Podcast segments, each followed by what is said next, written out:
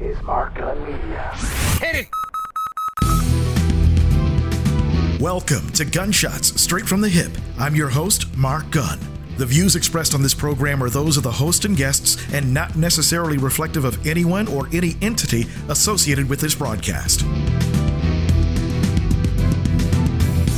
This episode is brought to you by the Centers for Disease Control. The best way to protect yourself from 2019 novel coronavirus is to avoid being exposed to the virus. Additionally, there are preventative actions that you can take to protect yourself and your family from the spread of respiratory viruses that can make you sick. These include stay home if you're sick, cover your cough, and wash your hands. For more information, visit coronavirus.gov. That's coronavirus.gov.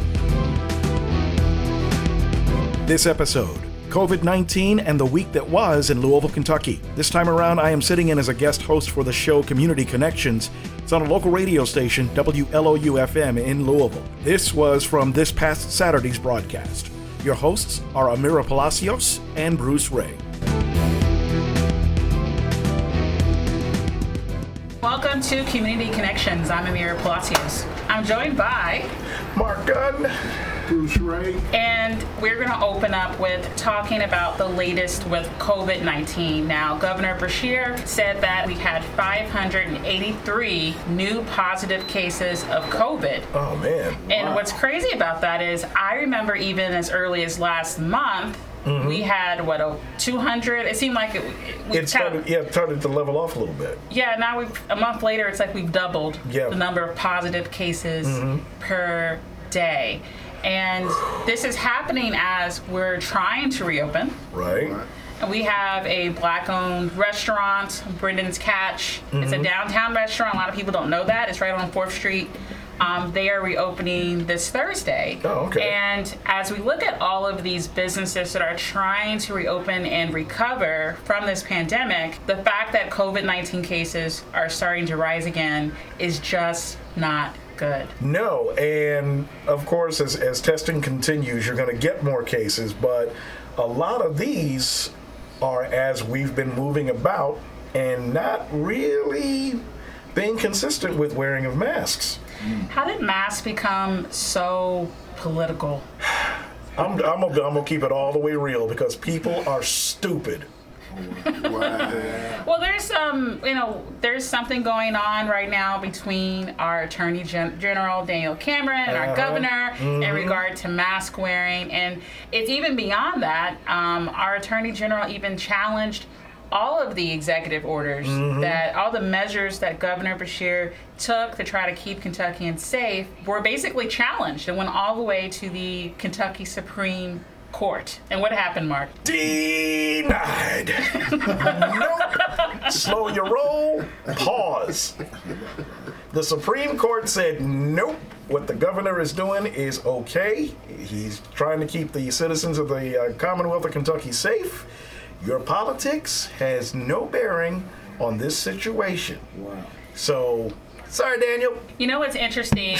People really called out Daniel Cameron for what he did. Mm-hmm. But a lot of people who kind of lean more conservative really had a problem with just an unchecked governor with all this power that people kind of felt treaded on people's constitutional rights and, and freedom. There's, they- there's that point of view that's out there. And these are the same fine people who have absolutely nothing to say about Donald John Trump and his crazy behind, running amok, unchecked, unfettered. This word of the day: hypocrisy. But you know, it, it- what's been really interesting, the national trend with this is we see these sort of mask deniers or the COVID deniers. They don't they mm-hmm. don't even think COVID is real. They think it's like the cold, Right. and they don't think wearing a mask matters mm-hmm. until they get it mm-hmm. or someone close to them gets it. Chuck. I mean, karma kind of comes at you fast, right? I mean, And I love her. She is I, I love Karma. I love her. that's been kind of tough. I mean, you, you know, one day they're like, "Oh, this is this is just a conspiracy by the left to, you know, take take our freedoms away from us," and then it's like, then- "I have tested positive for COVID nineteen, Right, and right. I'm going into the hospital now." Right. Now, see, and I've got a friend whose wife has been in the hospital for the last four and a half weeks with the uh, coronavirus. So there is nothing anybody can tell me. My wife is a medical coder, so she is dealing with these cases every single day. So there is nothing n- anybody on the right or anybody that that's, that is trying to come up with compar- conspiracy theories can tell me about this not being real. Mm-hmm. So, I'll say this: the city in the city of mm-hmm. Memphis, they actually ran out of ICU beds. So any anytime a medical professional has to say, "Hmm, I have run out of beds or mm-hmm. ventilators," I guess someone's going to have to die, and they're having to make these like crazy decisions about who lives and who, And who dies dies, because right. in certain areas across the nation.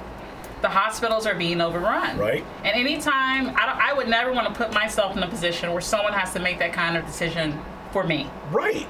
But didn't the morgue in Texas had to get refrigerated trucks because they ran out of Mm-hmm. out of uh, Out of uh, yeah, they're they're doing refrigerated truck. You're right. You're right. The To- same thing that happened in New York. so it has to be real. And the thing is, you, know, you look at other countries, other European countries, who jumped on this thing early, made wearing masks mandatory. Mm-hmm.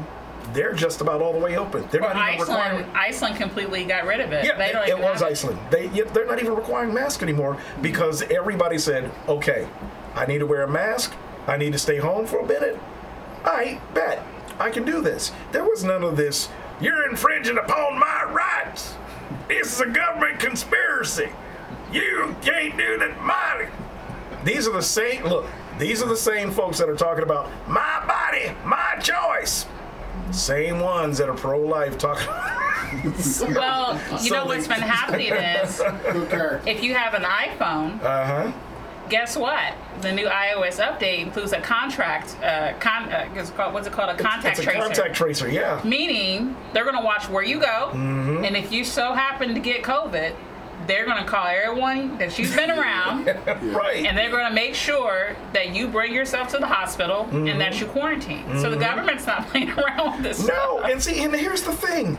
This could have all been avoided. The same folks that are worried about government overreach could have avoided it just by mask. Stay home. Wear a mask. Do what the CDC tells you to do. And we can be like every other country that's getting over this. But no, the land of the free and the home of the stupid continue to be stupid. Hey man, but it's a it's it's a heck of a thing when you got a rocket scientist for a uh, president, the smartest man in the world, man.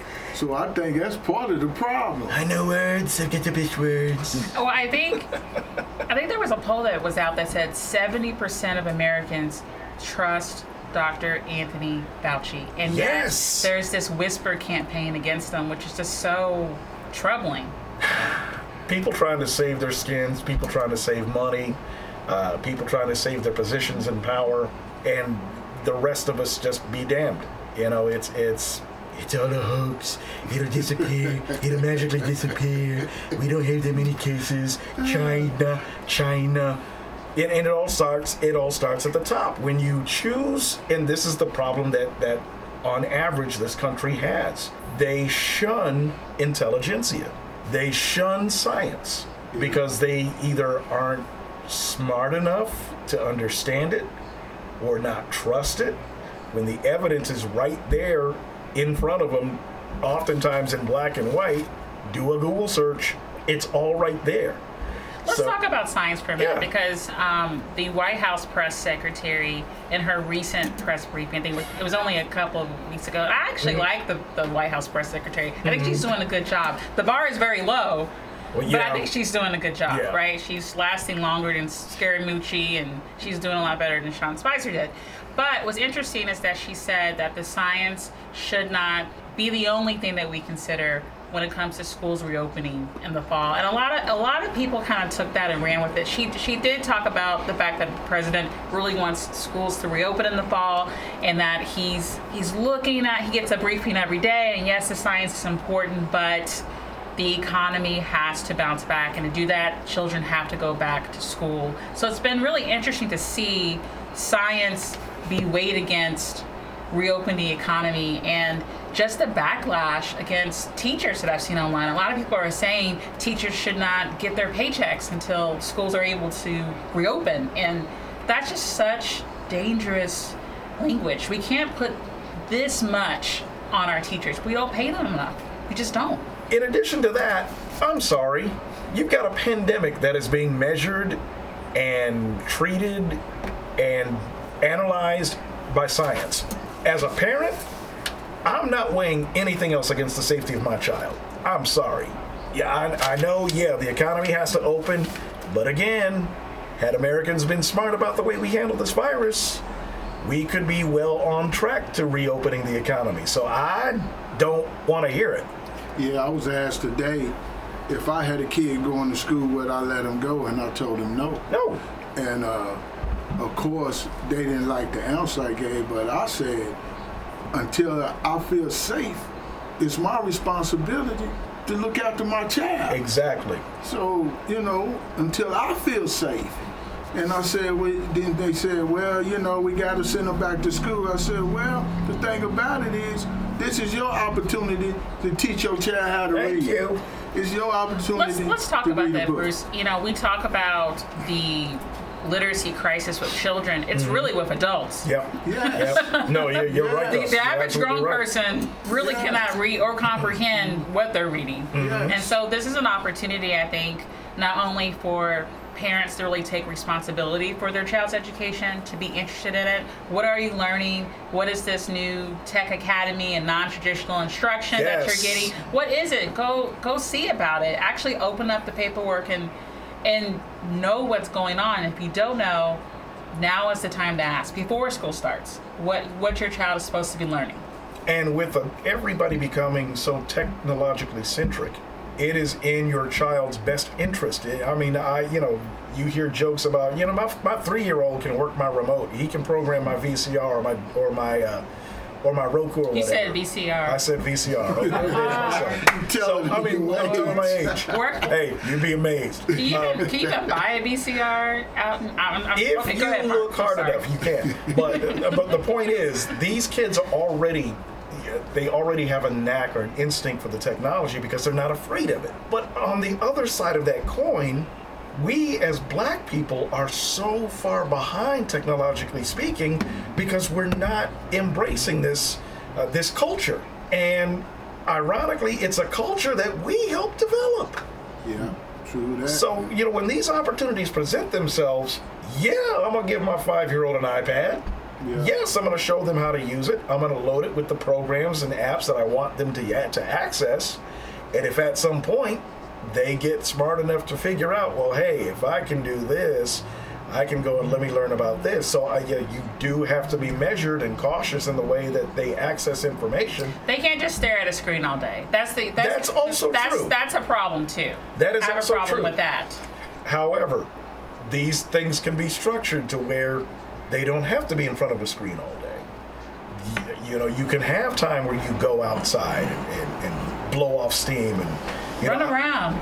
yeah, I mean, I, I work from home, so when I'm not doing this and, and the other stuff that I do with, with my company, I'm an IT professional. And because of the pandemic, I am working from home. And so my whole work life has changed to where, so yeah, in those times where I do walk away from my monitors, I'm outside. I'm with the dog. I'm doing something, mm-hmm. you know, to. There has to be Yeah. a balance with all this. And what's interesting is that the black community has been significantly affected by the pandemic Yes. as far as job losses. We know that one in three Kentuckians lost their job because of the pandemic. And yet, uh, people are not taking advantage of basically free upskilling right here in our community. Yes. Kentuckiana Works is literally paying people to learn data analytics, Mm-hmm. web design, cybersecurity. You can get those credentials for free right now. They will pay you.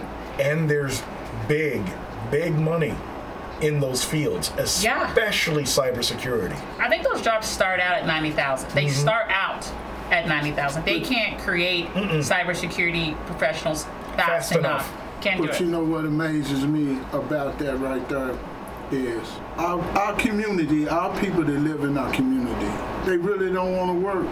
they have all the opportunities in the world and won't capitalize on them.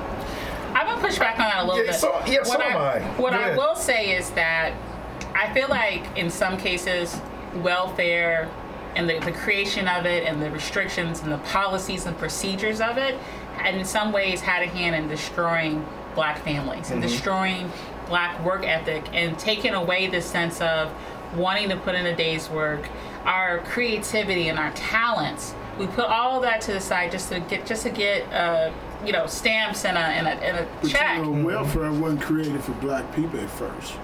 It was created for white people. Food stamps was created for white people at 1st And then to be Johnson. But the, the and the other pushback that I'll give on that, I don't think that that there's a not wanting to work. One of the things I run into quite often is that people don't know where to get the information. I mean, it's like you can. It, there's a book that's right there in their face, but if they're looking for a specific piece of information, they wouldn't know where to find it. Yeah. And with a lot of this cyber stuff, it's the same thing because a part of it is that there's so much of it Yeah. and you have to you know you have to kind of come up with a, a starting off point and then been able to drill down and that's where to your point places like kentucky works are so so important and, and they're actually giving you the laptop too. Yeah. And, and probably an internet connection if you don't have one. Yeah. And another thing is that we see the benefits cliff, right? Mm-hmm. They're getting public assistance. They could get extra hours at their part time job or they can get promoted. But they start looking at what they're going to lose, and it's just not enough for them to take Right. that extra step, to take that promotion, to take to become full time, to become a manager. and so that's that's a major problem in our community. yeah Yeah. you know we can no longer afford to be left behind and as we become a more technologically advanced society and just to even think about this the united states as a country technologically speaking we're at least a decade behind countries like japan I've actually witnessed that. You know, I Yeah. Mm-hmm. lived in Japan for a year, and so the, any cell phone that we have right now is at least five years, Yeah, it's- five it's years. Mm-hmm. or at least Yeah. five years behind of what they have in Japan right now. The phone I had in Japan did not debut in the U.S. until five years after I got back, and I was just sitting there going, "Oh, that's What? old." What? right right But they have a culture of innovation there, and you you have to live in a society that values that. In America, we value profit, so we'll Mm-hmm. Right. we'll wait until it's like version six, and we'll, until we can spend have consumers spend all they can Yeah. for it until Mm-hmm. we release the next one. So that's why we get left behind. So, I mean, the thing is, I can't stress this enough. The information is there. Uh, I said this before, and I'll keep saying it. We are overrepresented in social media and underrepresented where it really counts. Young people understand this. Did you see? Um, there was a young man.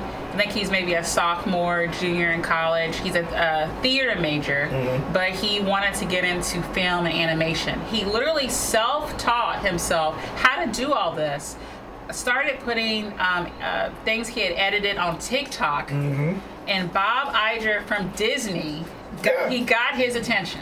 Yeah. So young people understand this. We're like, okay, well, it's the internet, so there are no rules. I make the rules. I can go and get my opportunity right now. I feel like it's older generations that just don't grasp the vastness of the opportunities. Mm-hmm. If you choose to walk through that door, you can get your share too. Trust me, you don't have to retire at a certain age when it comes to dealing with technology because as long as the mind is sharp and the skills are there and the knowledge is there, you're going to be able to get a job. I mean, I know guys that have been doing IT well into their 70s. Uh, I've got a friend who um, is an engineer who is, how old is he? 83, still as sharp as a tack. And People think they don't have to Yeah. learn these things, and, and it changes all the time. Mm-hmm. And if you don't learn these things, you will be left behind in our in our new economy. Definitely, and and it's it, it's anything having to do with technology. Radio is a perfect perfect example. And when I first got in, we were still using turntables. This was back in the '70s. We were using turntables and these things that looked like eight tracks, radio cartridges that we played commercials on. Oh, that's what the eight track is. Yeah. Thank you. So I, I, that was for me. So as as the technology progressed, we got into an era in the 90s to where we were using five-inch floppy disks to store audio files. Right. So we were playing everything from these disks. And I those the still- things that look like coasters? Yeah, they look Okay, like coasters. thank you. hmm They look like coasters. And so as we got into the late 90s and early 2000s, radio adopted the mindset of file sharing. Napster, uh, Kazaa, iTunes, all these music file service shares services. Now radio stations are doing the same thing. So it's very rare when you walk into a studio and you'll see vinyl, which ironically is making a big comeback I actually kids. collect vinyl. Yeah. I, I'm into jazz music, so I collect jazz on, on vinyl. So. Yeah, and so you, you very rarely see that. I mean, here in the uh, the WLOU studio, there's not a record, there's not a floppy disk, there's not a CD or anything like that to be found, because everything is digitized, everything is on a file, everything is on a server. Mm-hmm. I had to learn all of that and adapt to all of that as I kept going through my career. So you're talking about 40 years of innovation that I had to learn in order to keep up. And there's stuff coming down the pipe that I'm just now, They're already Getting- talking yeah. about 6G. yeah. And 5G hasn't hit yet. Yeah, yeah. It's or at least crazy. 5G hasn't hit here yet. So, again, the information is there. The information is free. You just have to, you know, get out of your own way. And if you really have the desire to learn it, It's right ask there somebody. for you. It's right there for you. If you need a place to start, your kids can tell you where to start looking. And then once you start You can reach out to you your go down the local library and Yeah. they'll help you. And in mm-hmm. fact, you know, you go to KentuckianaWorks.org. There, they have programs to help you get those skills. They will get, and you can get paid while doing it. Mm-hmm. Yes. And they'll even provide you with the hardware and software and, Mm-hmm. and, and all of that. And why are we talking about this? It's because we will see another pandemic again. This is going Yes. to happen again. It's going we're all going to be at home. There's going to be another coronavirus of some kind that we're going to have to deal with. And so these issues do not go away. And this No. digital divide, we really have to start addressing this Right. in our community. Right. I mean, and the fact, you know, I, I look at it this way: a city can gentrify a neighborhood, but they can't gentrify the internet. They can't block your access to, to the information, the same information that they have. It's equal opportunity bedlam. It's that's the way you have to look at it. If there's something out there that you want, go get it. Go get it. Well, the Learn it. thing with me is normal that we knew before the pandemic, mm-hmm. That's gone. Yeah. No, we, we are in a new normal. We Look on a at new normal, new look world. At, yeah, look at Japan. Look at China. How long have they been wearing masks in public? It's normal there. Normal. Yeah, that's an everyday thing. Yeah, it's an in everyday thing, and nobody says squat about it. What's It's like- interesting, if you look at, um, there was a survey of chief financial officers, Mm-hmm. and they were asked, "Do you plan to keep your workers remote?"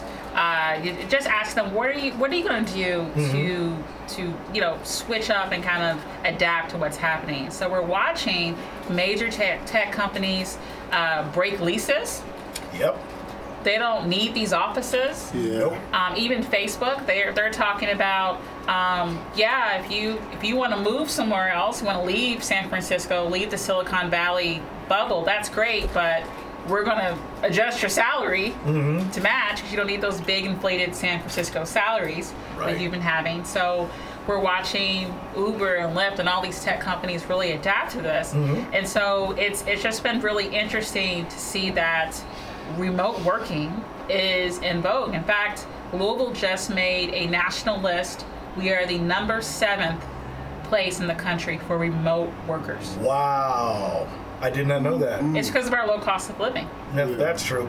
And I saw a survey from, again, one of these tech companies uh, that, that it's becoming more attractive because the results they're getting, there's, they've been an overall increase of productivity. Employees tend to be happier because they're in a more relaxed environment. They're at home With their pet with their pet.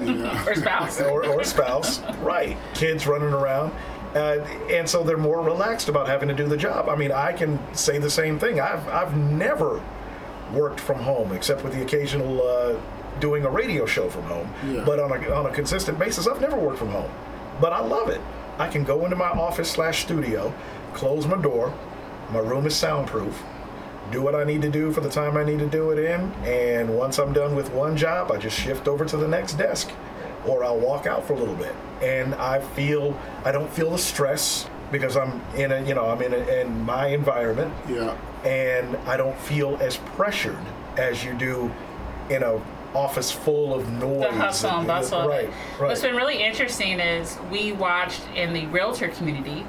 Uh, there were about three thousand people in the Louisville area who bought a house in the middle of the pandemic, and so Wow. home sales.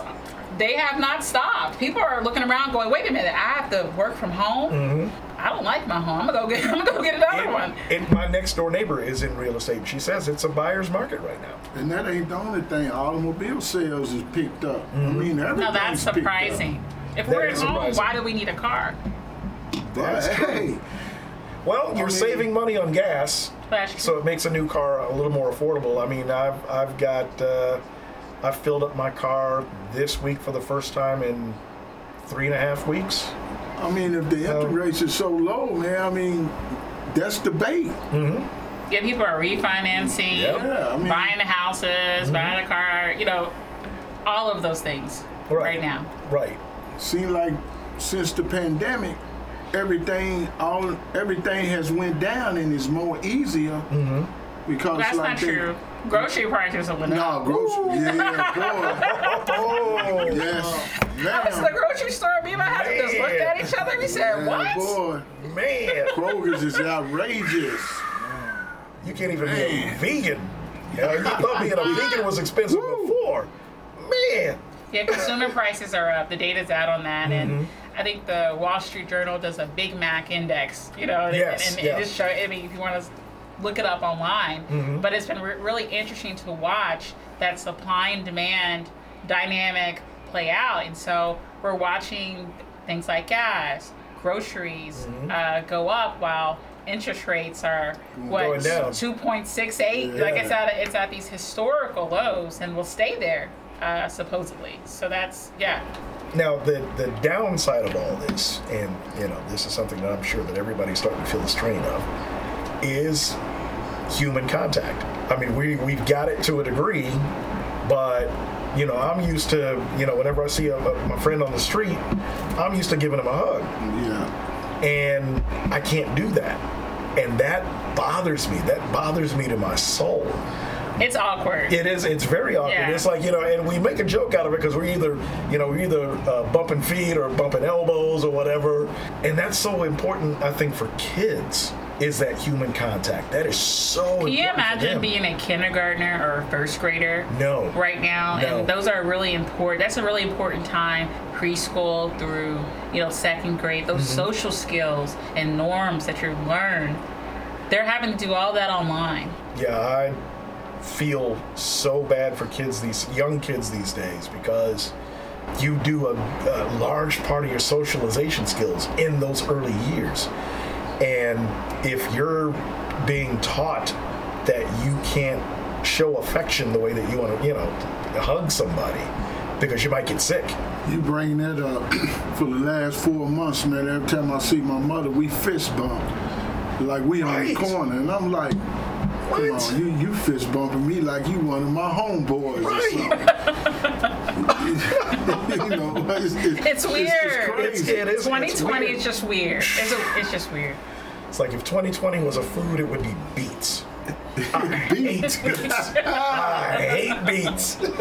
Beats. What's even interesting is um, the state, uh, the labor cabinet, isn't. they even have I call it like the the snitch line. We have a COVID nineteen Yes. reporting Oh, right. hotline eight three three KY Safer. Mm-hmm. So if you witness any type of dangerous non-compliance, that's what the governor's office calls it, with these coronavirus mandates, including mask wearing, social distancing, and sanitation. Um, Kentucky businesses are encouraged to call the snitch line. Maybe it would stop so many of these Karens from acting a fool when they go into the Oh, grocery store. What's up with that? Wow. Why are people so upset about the ma- They go and then they choose to do that at the grocery store of all places. Of all places, the grocery store. I'm like, come on now. I mean, speaking of, of adaptability, you saw how quickly folks took this pandemic, and I'm guilty, and found a way to monetize it.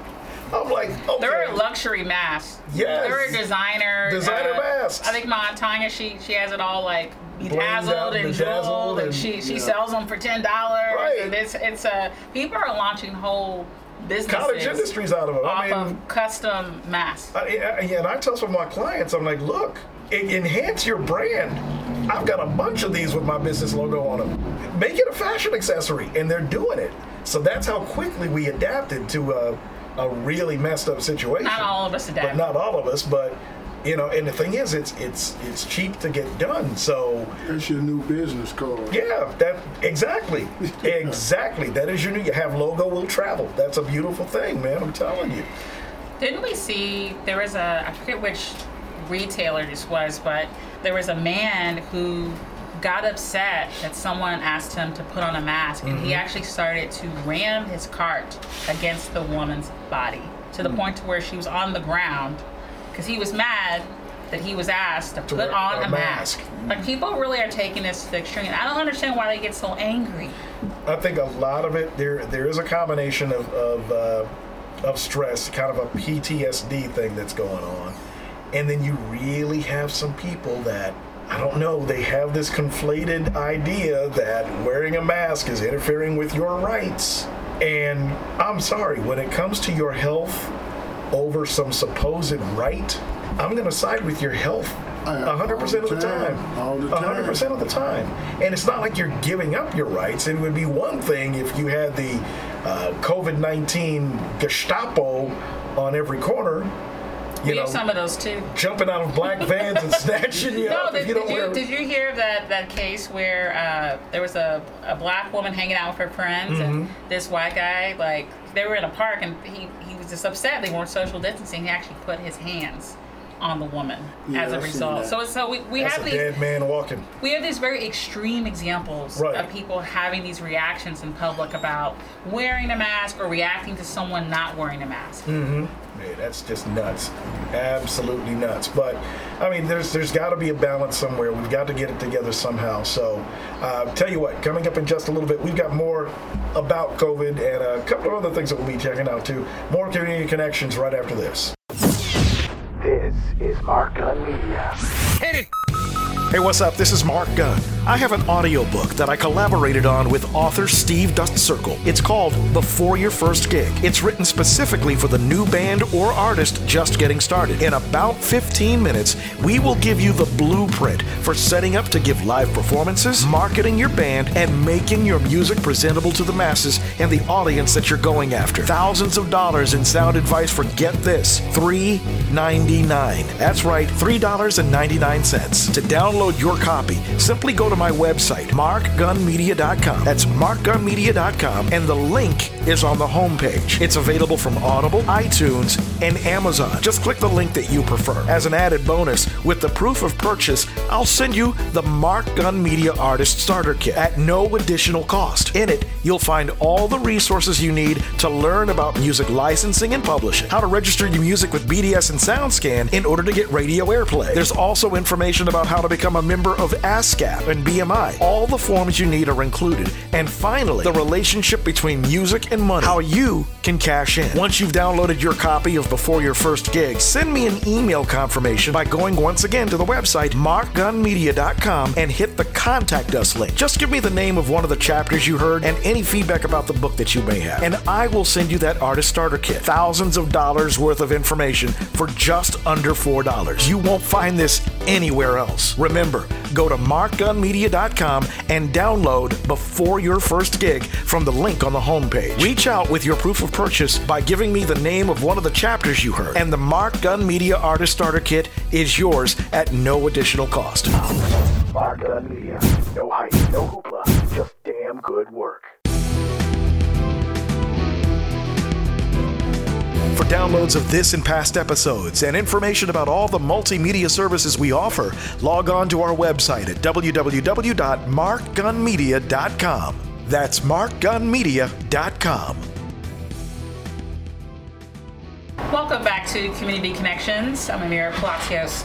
So, I woke up this morning and I just could not believe that Representative John Lewis had left us. that was the one headline I did not want to see uh, when I woke up this morning. Uh, we knew that he had been ill, He had pancreatic had pancreatic cancer. Very few people ever survive that. Right. And um, the last report that he had that he was resting comfortably. Um, but when we woke up this morning and then heard the news that uh, that he had passed, that did not set my day off in the right uh, in the right tone. So um, a lot of the tributes that were coming in today all day, and I'm sure they'll be going in all weekend. Uh, in fact, I deliberately didn't turn on the news today. Why don't you explain who he was? Some people probably don't even You know, who I he think is. I'm I'm still peeling back the layers and understanding the full history of it. But he was one of the original freedom riders. Um, he survived Bloody Sunday. I mean, this this guy literally has uh, put his life on the he put his life on the line for uh, my freedom. You know, he's a civil rights icon. He's an American hero. Um, but as I get to know more about his life and his legacy, one of the things that I'm so inspired by was how much he continued to reach out and touch the lives of young people. Yes. People don't know this, but he was the he was Congress's first ever uh, graphic graphic novelist. So he has his own comic book series that's out that really uh, helps to illustrate uh, what happened with civil rights and really helping make that relatable and understandable uh, to children. Um, a few years back, he actually went to one of the Comic Con conventions Yes. dressed as his 25 year old self. self and the young people got so hyped up around it. He actually marched with the young kids all around the convention center in DC, and that was just such a treat. So it's things like that. We've all seen the, the video of John Lewis dancing to the Pharrell song, Right. "Happy." Right. Um, just his his uh, sense of class and dignity and humility and earnestness. Um, we did not deserve John Lewis. No. We just didn't. One of the things that I respected about uh, Representative Lewis more than anything else is that he did not exploit his time in the civil rights movement. He didn't use it as some sort of gravitas. It was something that was given to him just out of respect. You know, he wasn't one of those that, well, back in the day when we did this, for him, the fight that was started more than 60 years ago for him. He fought that battle with the same ferocity of his 25 year old self. And I remember posting this morning on Facebook, you know, about that battle. And I referenced the point that this was a, a fight that he, that he began more than 50 years ago. And it's a fight that will still carry it on. And that this country should really be ashamed of itself. Because if, if any of those warriors from back in the day deserved to rest and not have to continue to fight, it was John Lewis. Um, Who's the son of sharecroppers. Yeah. Oh yeah. And I mean, it's just, it's, it's a, his whole story is just, it's that of legend. it's it's a truly American story when you think about it. But you know what amazes me about it is, back in '65, Blood Sunday, when he mm-hmm. got beat, mm-hmm. it was over the right to vote. Yes.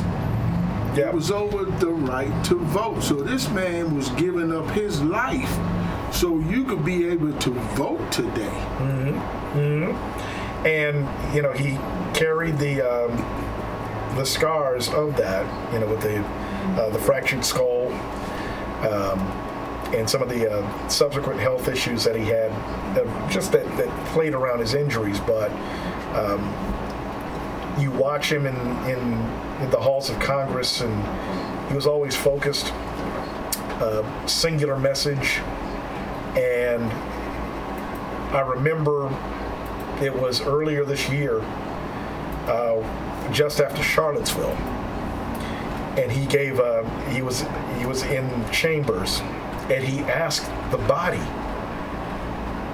"Where is our soul? Where is our conscience?" Um, because I mean, I'm sure that everything that he has witnessed um, as of late, somewhere in the back of his mind, it's he had to be shaking his head, thinking, "Didn't I do this already? Yeah, didn't I go through the struggle. I've, I've seen this already." You know, people are saying that to honor his his life and legacy, we need to um, make the Voting Rights Act law again. Mm-hmm. Because it, I believe it expired, Yes. Yeah. and they in Congress hasn't acted on this. I think um, I would I would really like to see our our local you know representation go back to Congress and fight for the reenactment of the Voting Rights Act to honor the life and legacy of John Lewis. I feel like that's just that is the right thing to do right now. that is the right thing to do. Um, and as flowery as the words out of uh, Senator Mitch McConnell, uh, he is the Grim Reaper of the Senate. So, and maybe this is me being cynical or me being a realist. Um, he would be the one that stand in the way of that happening.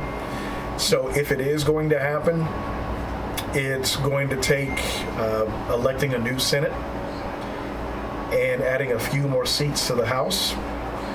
And that means that everybody within the sound of our voices and beyond, if you are registered to vote, you have got to vote in November. Um, I know that I've been giving Amy McGrath a very, very hard time, Yeah, and I will continue to do so. You have. but but again um, the only goal cannot be just getting mitch mcconnell out of office. The goal has to be wholesale change in the way that washington works. Getting washington to finally begin to work for us. And so there's you know just out of respect to, to representative lewis um, staying home in november is simply not an option. Simply not an option.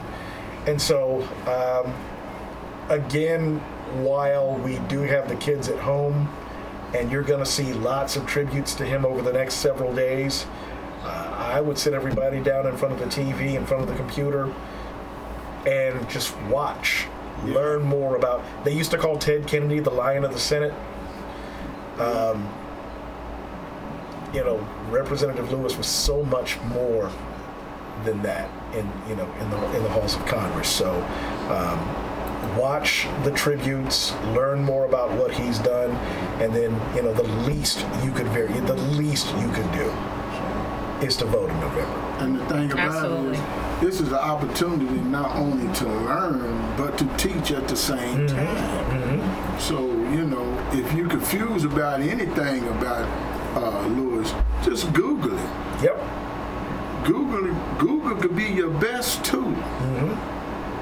Definitely, definitely, and you know, with um, everything that that not only Representative Lewis uh, has been through, we lost C.T. Vivian earlier this week, uh, who was another icon in the uh, the civil rights movement. He also was a freedom rider. Right, he was a freedom rider. hmm So, two in one week is is the irony isn't lost on me.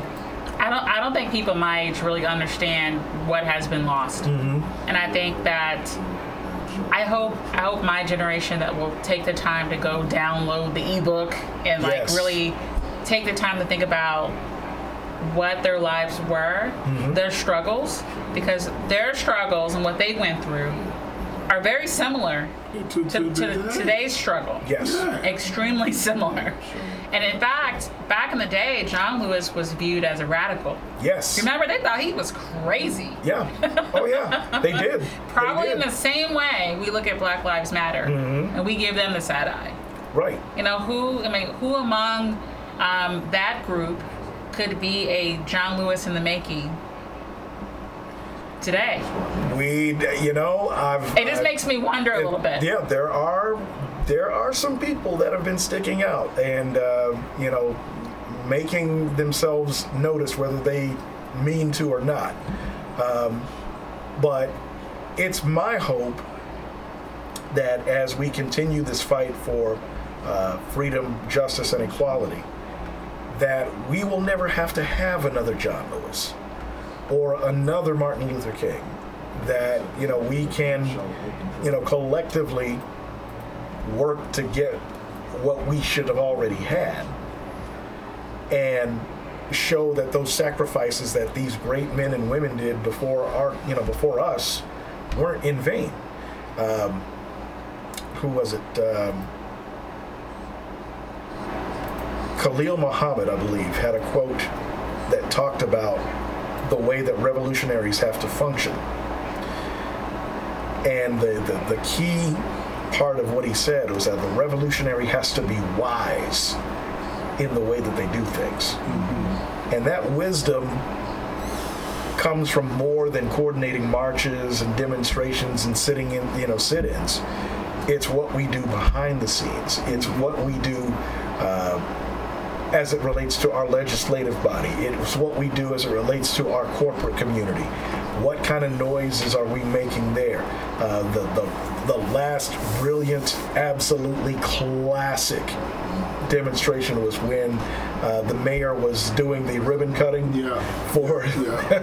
for the- last week. Right. I think last there's a remix of it online with some music. that someone from my generation, there's already a remix version online, but that's Right. what that's what my generation Yeah. does. See, and, and, and that's just it. It's it's the coming together of all of those generations. Those of us uh, that are old enough to have lived as a contemporary of Mr. Lewis's, those of us that were kids at the time that grew up in the movement, those of us that are young enough to see the mistakes that we've made, take the stuff that we did right and tweak it and make it work for a new millennium we all have to and I can't believe I'm saying this because this is this phrase is, is is one of my pet peeves. I'm so tired of hearing it. We have to come together to pull our efforts, to pull our resources, because the uh, the enemy that we're fighting ain't no joke, and you know that's an enemy that that uh, that Representative Lewis, uh, Mr. Vivian, and those men and women that came before us have been fighting for a long time, and it's an enemy that we know very well. So, you know, as we get the remixes from the uh, Fire, fire, gentrifier. right, the firefighter gentrifiers, and you know, a, a lot of the things that are going on behind the scenes, um, it is a simple matter of not so much the infighting that I'm seeing in different pockets. That's got to stop. And you're talking about the black community here in Yeah. Louisville. Let's just switch. Yeah, let's, yeah, let's call it what it is. It's, it's old school versus new school right now, and Right. it's a little ridiculous to watch it. and you know and i i admittedly i am old school and i am here to tell old school sit down hush Yeah. they got this Yeah, it's time to be. but i'll also tell the new school if you have a question about something Ask. please come to us ask. And i you know the thing that, that i love and because i've been very upfront about the way that i handle this whole thing is yeah i'm gonna sit down. I'm gonna be quiet. I'm gonna do i'm gonna stay in my lane. I'm gonna do what i can do use my talents to exploit the things that i need to exploit. But and i do have young people asking me questions all the time i'm more than happy to answer i'm not gonna tell you how you should do something I'm going to give you the answer to the question that you're looking for, and I'm going to keep it moving because you got this. You know, I've I've seen the energy of young people. I've worked with young people pretty much my entire adult life, and it's you know it's time for the Jesse Jacksons of the world, the you know the the, the Al Sharptons of the Yeah. world, uh, the Mark Gunns of the world to have a seat, and I gladly do that. And at the same time, young people have to not assume they know everything, Right, Or, you don't. or know the right right way to do everything. That's Mm-hmm. another thing that we tend to do. But to at least take some the time to Google and have some type of knowledge, Mm-hmm. basic knowledge of what has happened before us. You gotta know your Right. history. You- we make the mistake of figuring we, we think we're the first to do it. Right, and you're not. And trust me, you're not. What's that old, uh, you know, and my wife is classic about this with, with our daughter uh, when she was a teenager. You ain't doing anything that I haven't done. Yeah. That's why you always get caught. I've done this. I've been there, done that, got the t shirt. So, That's the one that I feel like that's the, that's been missing with Black Lives Matter. It just Mm-hmm. misses that organized finesse that the civil rights movement had yes. back back in the 60s. Well, I think it's I think it, it misses that real leadership. To beat the enemy, you gotta unite, man. And ain't no, and you know, it's just I like what they're doing mm-hmm. and what the movement is positive mm-hmm. and it's going into the right direction, but it's also all over the place. it's Yes. decentralized. That's, It is and I- and decentralized I- and it's not focused. and that's the internet has something to do with that, right? We, we're not gathering together behind closed Yeah. doors, meeting like they did back in John Lewis's day. Right. We're sitting behind a Zoom conference, or we're, or on a conference call or something like that. But I just wish that more young people would take the time to figure out um, what they don't know and go ask someone And what they don't know. And I'm going to give this veiled message because there are different agendas within the movement. And if you know what I'm talking about, you know what I'm talking about. Before you were anything else, before you were anything else, you were black. Yes. Okay? Before the alphabet, you were black. Yes, sir. Before the Hotep, you were black. Before anything, eh, before you were a conservative, you were black. Before you were a liberal, you were black. Before you were a Democrat, Republican, you were black. The name of the movement is Black Lives Matter. Period. End of discussion. So all these other agendas, You have to know your history and where you came from. right? You know what's interesting? People don't talk about the fact that John Lewis loved to read. Yes. He talks about uh, going down to the library when he was 16 years of age, and they denied him a library card because they told him that the books were only for the white kids, the white, the white mm-hmm, people. Mm-hmm, mm-hmm. You know, so that is completely like something I can't can't even fathom. Right. right? Right. It's hard for me to even imagine someone going through that. And so when given the chance to read, he read everything. And then he later in, later on in life, he became an author. Mm-hmm. And, and, and won all kind of book awards for documenting um, the civil rights movement for, for younger readers. And so illiteracy. We talk about honoring the, the legacy and the life of John Lewis. It's yes, please go vote in November, but also pick up a book. Mm-hmm. Yes. Talk, or, or read a book with key. someone. Or get an audiobook. Yeah, that's the key. But right that's true. Yeah, I mean, I'm a big proponent of audiobook. I mean, you know, today's society, you don't really have the luxury of sitting down and cracking some pages, even though I love the smell of, of, a, of a page. I love the feel of a book. But when I need to take in information and I need to do it while I'm multitasking, I'll, I'll do an audiobook. So, Man, I walk around work with a book in my pocket. Mm-hmm. On my breaks, I gotta sit down and read. yeah, And there, there are even apps that will read out something to you. Yes. If you don't have time to read. yes. So there's, I mean, there's really no excuse, but illiteracy amongst adults is very, very real. We talk about that children it can't read. It's really adults That who can't can't read, read. We- right. We, hear this phrase, the low information voter. Yes. That's a very, very real thing. I think that, I think that's why we had what uh, was it seven or eight thousand absentee ballots that Yep, were thrown, out. Names weren't signed. Uh, Yeah. That was the biggest thing. And I mean, it's like, Wasn't People couldn't right read the instructions. People couldn't read the People instructions. read the instructions Right. about a basic absentee ballot, Right. and it probably cost Charles Booker the election. Just saying. yeah. I mean, the the margin of victory was not that. You know, was it was close. It was very close. What they was put in the wrong envelope, and you know, it was crazy. Yeah, just Simple stuff. just basically uh, mistakes of, of not reading and not comprehending the instructions. So, um, you know, again, in two, you know, in 2020, there are no more excuses. Um, plain and simple. I mean, we're in the third civil rights movement in this country, and it's the same battle but different tactics and it's one of those to where uh, it's all hands on deck. And We can't do the infighting like we've been doing. Uh, it We just have to do can't something happen. else. Yeah. Um, and on that note, we're running out of time for community connections. Um, Bruce, what is what is your parting thought for us as we think about the life and legacy of John Lewis and the work that remains for us today? Gratitude. Gratitude. I'm truly grateful. I'm, I'm at the age where I remember. You know, I was 10 years old in 68 rides. I remember that. You know, so my word for the day is gratitude. Mark? Diligence. It's all hands on deck. Uh, again, no excuses. Everybody has a part to play in this movement, and you have to play it from your perspective. And everybody has to respect everybody else's role.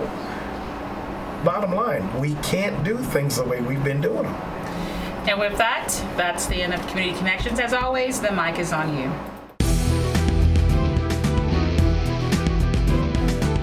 You've been listening to Gunshots Straight from the Hip. The views expressed are those of the host and guests and not reflective of any business entity or anyone associated with this broadcast. If you have any comments or want more information on how to be a sponsor, log on to our website at markgunmedia.com or call us at 502 407 0283. That's 502 407 0283. Thank you for listening. Mark Gunn Media. No hype, no hoopla, just damn good work.